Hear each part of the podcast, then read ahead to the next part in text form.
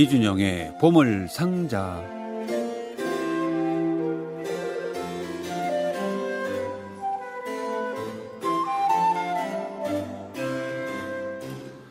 어, 6월도 이제 후반에 접어들었고 어, 얼마 후면 7월 그러면 휴가를 생각하던 때였는데 글쎄 올해는 휴가를 좀 갈 수 있으려나 그런 이런저런 생각을 좀 해봐야 되는데 아름다운 당신 얘기를 들으시면서 휴가 생각도 좀 해보시면서 또 이준영 씨가 소개해주는 좋은 음악도 들으시면서 어, 행복한 또 한 시간이 되시기 바랍니다.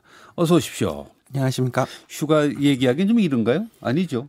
가려면 지금부터 계획을 세워야 되죠. 예, 지금도 이르진 않은 것 같습니다. 그렇죠. 올해는 예. 특히 경쟁이 치열할 것 같아요. 저도 휴가를 가겠다 올해. 네. 작년에 못 갔으니까. 그래서 네. 결심은 했는데 네. 거기까지예요. 구체적인 방향, 구체적인 네. 사람, 또 뭘 할 건지, 또 예약할 것, 예매할 게 많을 텐데 아무것도 안 하고 있습니다. 네. 올해 계획 세우셨어요? 저도 아직은 계획이 없습니다. 그래요? 아마 국내로 잠깐 다녀오지 않을까. 잠깐, 그죠? 예, 싶습니다. 예, 어디 좋아하세요? 산 저는 산을 압도적으로? 좋아합니다. 음, 휴가할 만한 산이라는 게 어디 있을까요? 음, 강원도를 좋아하시나요? 강원도도 좋아하고 지리산도 좋고. 예. 말씀을 드리고 나니까 좀 머쓱한데 남해안도 좋습니다. 남해안 예. 바닷가 예, 쪽에 저도 좋아합니다. 예. 뭐 통영이나 여수나. 아, 예, 좋죠. 예. 자, 오늘은 어떤 이야기 준비하셨어요? 예, 오늘은 오랜만에 이런저런 음악계 에, 소식들 이야기 한번 나눠볼까 합니다. 네, 어떤 얘기부터 해 주시겠습니까? 네, 오늘 먼저 좀 방금 며칠 전에 들어온 어, 아주 기분 좋은 소식인데요. 네. 바리톤 김기훈이 흔히 우리가 카디프 콩쿨이라고 하는 예. BBC Cardiff Singer of the World 콩쿨에서 우승했습니다. 아. 그 카디프 콩쿠르는 어떤 콩쿠르예요? 카디프 콩쿨은 웨일즈에서 영국 웨일즈에서 네네. 이제 행- 주최되는 콩쿨이고요. 어, 각 나라에서 이제 대표하는 성악가들이 선발돼서 네네. 결선을 겨루는데 뭐 지금 아주 인류 콩쿨이 됐죠. 아. 아, 뭐 흐브로스톱스키나 어, 브린터펠 같은 가수들을 이제 우승자 수상자로 배출하면서 유명해졌습니다. 아, 그래요? 네. 김기훈은 재작년이죠. 2019년에 차이콥스키 콩쿨에서 2등했었죠. 네, 그래서 그렇군요. 유명해졌고 음. 아, 작년에 그 페르골레지 네네. 마님이 된 한여에서 주인공으로 나와서 예. 아주 노래 잘하더라고요. 그럼 이미 뭐 유럽에서 활동하고 있는 네, 이미 활동하고 있습니다. 활동하는 청년이군요. 이제, 네, 커리어가 뭐 앞으로 더 어, 예. 그러면 우리가 바리톤 김기훈 씨가 에, 콩쿨 어, BBC 카디프 콩쿨에서 우승을 했는데 우승자의 목소리는 어떤지 네. 들어보죠. 네, 차이콥스키의 그 오페라 스페이드의 여왕 가운데서 예. 옐레츠키의 아리아 그대를 사랑하오를 들려드리겠습니다. 김기훈의 노래고요. 발레리 게르기예프가 이끄는 마린스크 오케스트라 연주로 들려드리겠습니다.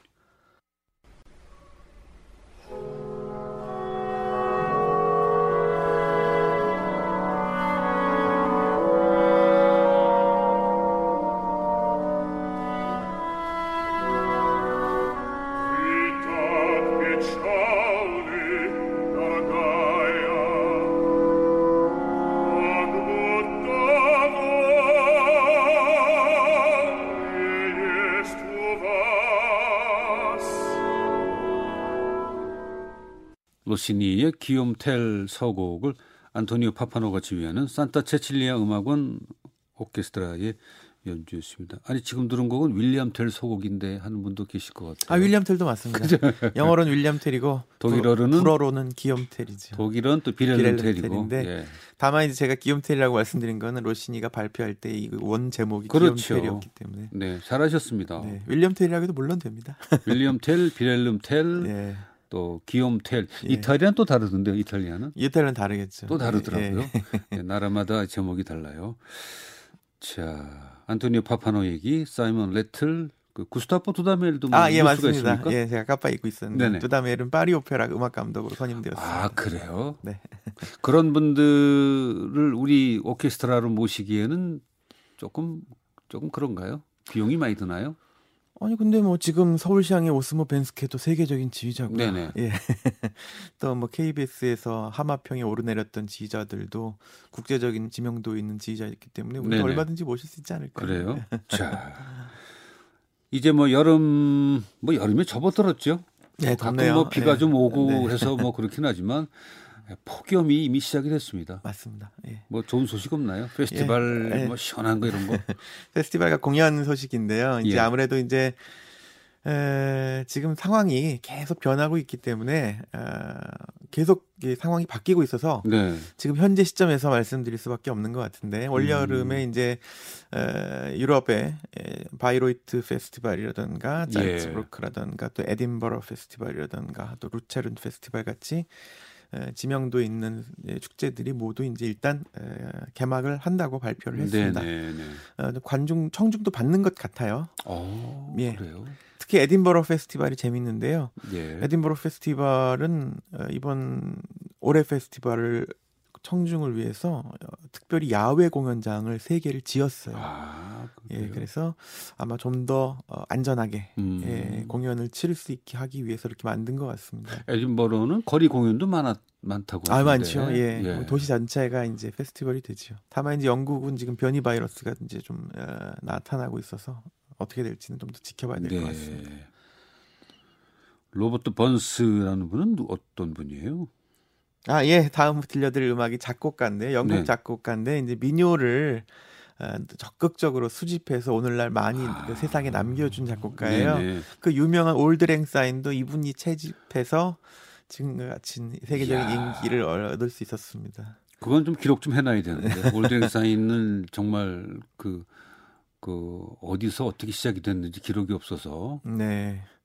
민요죠. 민요인데 이제 이분이 몇백 곡에 달하는 잉글랜드, 네네. 스코틀랜드 민요를 이제 악보로 어, 채, 채보해서 예. 출판하면서 아주 유명해졌죠.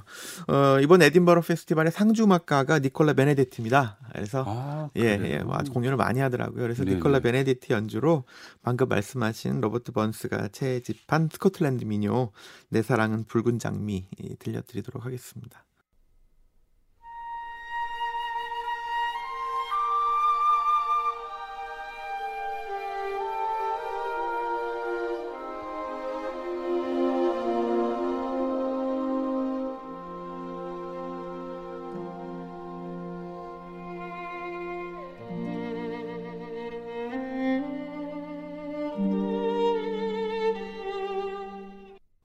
로버트 번스가 채집한 곡이죠. 네. 그러니까 내 사랑은 붉은 장미와 같아. 니콜라 베네데티의 바이올린 연주, 로리 맥도날드가 지휘하는 BBC 스코티시 심포니 오케스트라의 연주였습니다. 그 페스티벌 가운데 올해 그 짤츠부르크는 어떻게 돼요? 예, 짤츠부르크 페스티벌 얘기를 안 그래도 말씀드리려고 했습니다. 예. 네, 올 이게 내- 다음 달이죠. 7월 중순에 개막해서 네네. 8월 말까지 이제 올해는 한 달 반에 걸쳐서 개막하게 되는데 모든 프로그램이 발표되었어요. 아, 예. 그래요. 어, 올해는 오스트리아는 근데 우리나라 같은 경우에는 오스트리아나 다른 유럽 국가에 그 자가격리 없이 입국할 수 있는 몇 안 되는 비유럽 국가에 현재 들어 있더라고요. 그래서 네네. 우리나라에서도 정말 가고 싶으시면 갈 수도 있지 않을까 음, 그런 생각하고 난 이제 물론 쉽지는 않겠죠. 그렇죠. 다녀와서 또 우리나라에서 자가격리 예. 해야 되죠. 예, 그- 그게 이제 올해 짤츠부르크 페스티벌이 더욱 주목되는 이유는 작년이 네. 100주년이었는데 네네. 작년에 이제 이 코로나 사태로 어, 물론 열긴 열었지만 다 소화를 못했어요. 예. 청중도 못 들어왔고 그래서 그 여세를 몰아서 올해 작년에 그 야심차게 기획했던 네. 중요한 그 공연들이 올해 많이 예, 이제 미루어졌습니다. 그래서 어, 제가 보기에는 올해 짤츠부르크 페스티벌은 프로그램만 봐서는 제 최소한 제가 봤던 것 중에서는 제일 화려한 것 같아요. 아 그래요. 예, 어마어마한 어, 공연들이 줄줄이 있더라고요. 정말. 깜짝 놀랐습니다.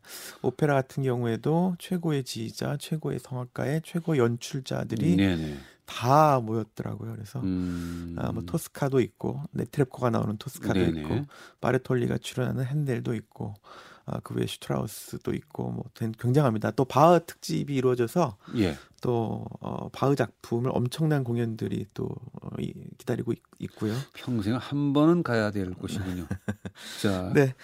자, 몇 년 전부터 짤츠부르크 페스티벌의 진정한 주인공은 체칠리아 바르톨리죠. 아 예. 그래요. 지금 어, 부활절 음악 축제 음악 감독이기도 하고 네. 사실상 짤츠부르크의 여왕으로 매년 어, 신연출 신작 오페라에서 주인공을 하나씩 등장하면서 숱한 화제를 어, 뿌리고 있는데 하기야 이분도 이제 젊은 분이 아니에요. 그렇죠. 예. 예, 이제 우리가 어린 날부터 봐서 그렇지. 이제 뭐 곧 환갑이신 예. 분이죠.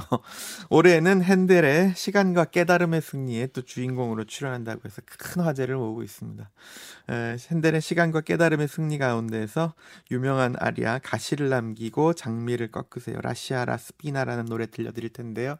우리가 흔히 그 울게 내버려두고 울게 네네. 해줘 노래의 원곡입니다. 아, 예.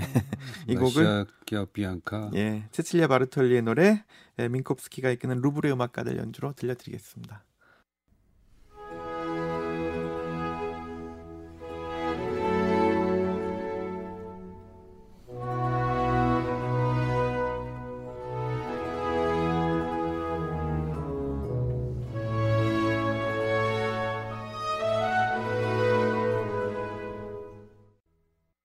핸델의 시간과 깨달음의 승리 가운데 가시를 남기고 장미를 꺾으세요. 라시아 라스피나였습니다.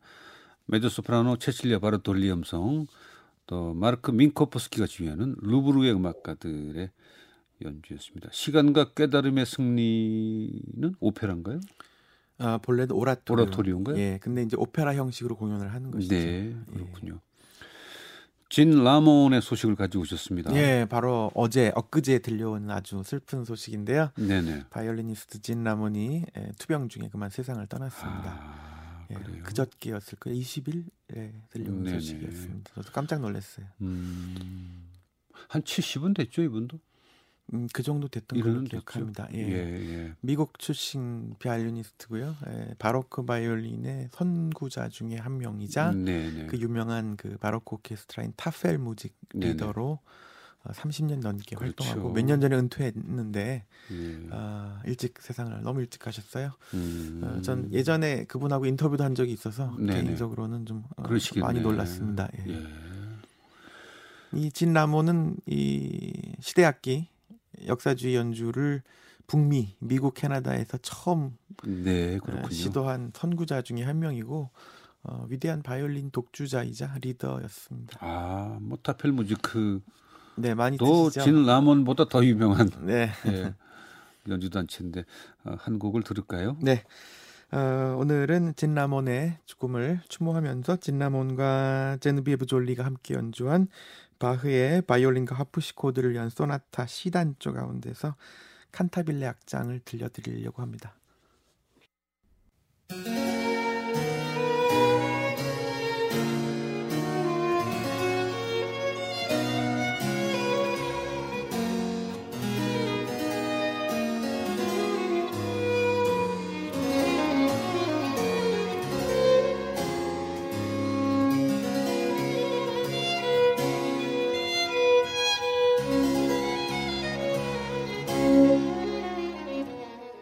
요한 세바스찬 바크의 바이올린과 하프시코, 하프시코드를 위한 소나타 6번 C 단조 가운데 에, 칸타빌레였습니다. 진 라몬의 바이올린 연주, 에, 자니비에브 졸리의 하프시코드 연주였습니다. Tafelmusik, Tafelmusik이라는 건 보통 보통 명사 아닌가요? 예, 보통 명사기도 하고 식사 시간에 예. 테이블 음악 같은 예, 그리고 또 텔레만이 Tafelmusik이라는 그 제목으로 그 작품집을 발표해서 네네. 그 작품집 제목이기도 하고 진 라몬에 의해서 고유명사가 된 네, 그러네요. 거군요. Tafelmusik.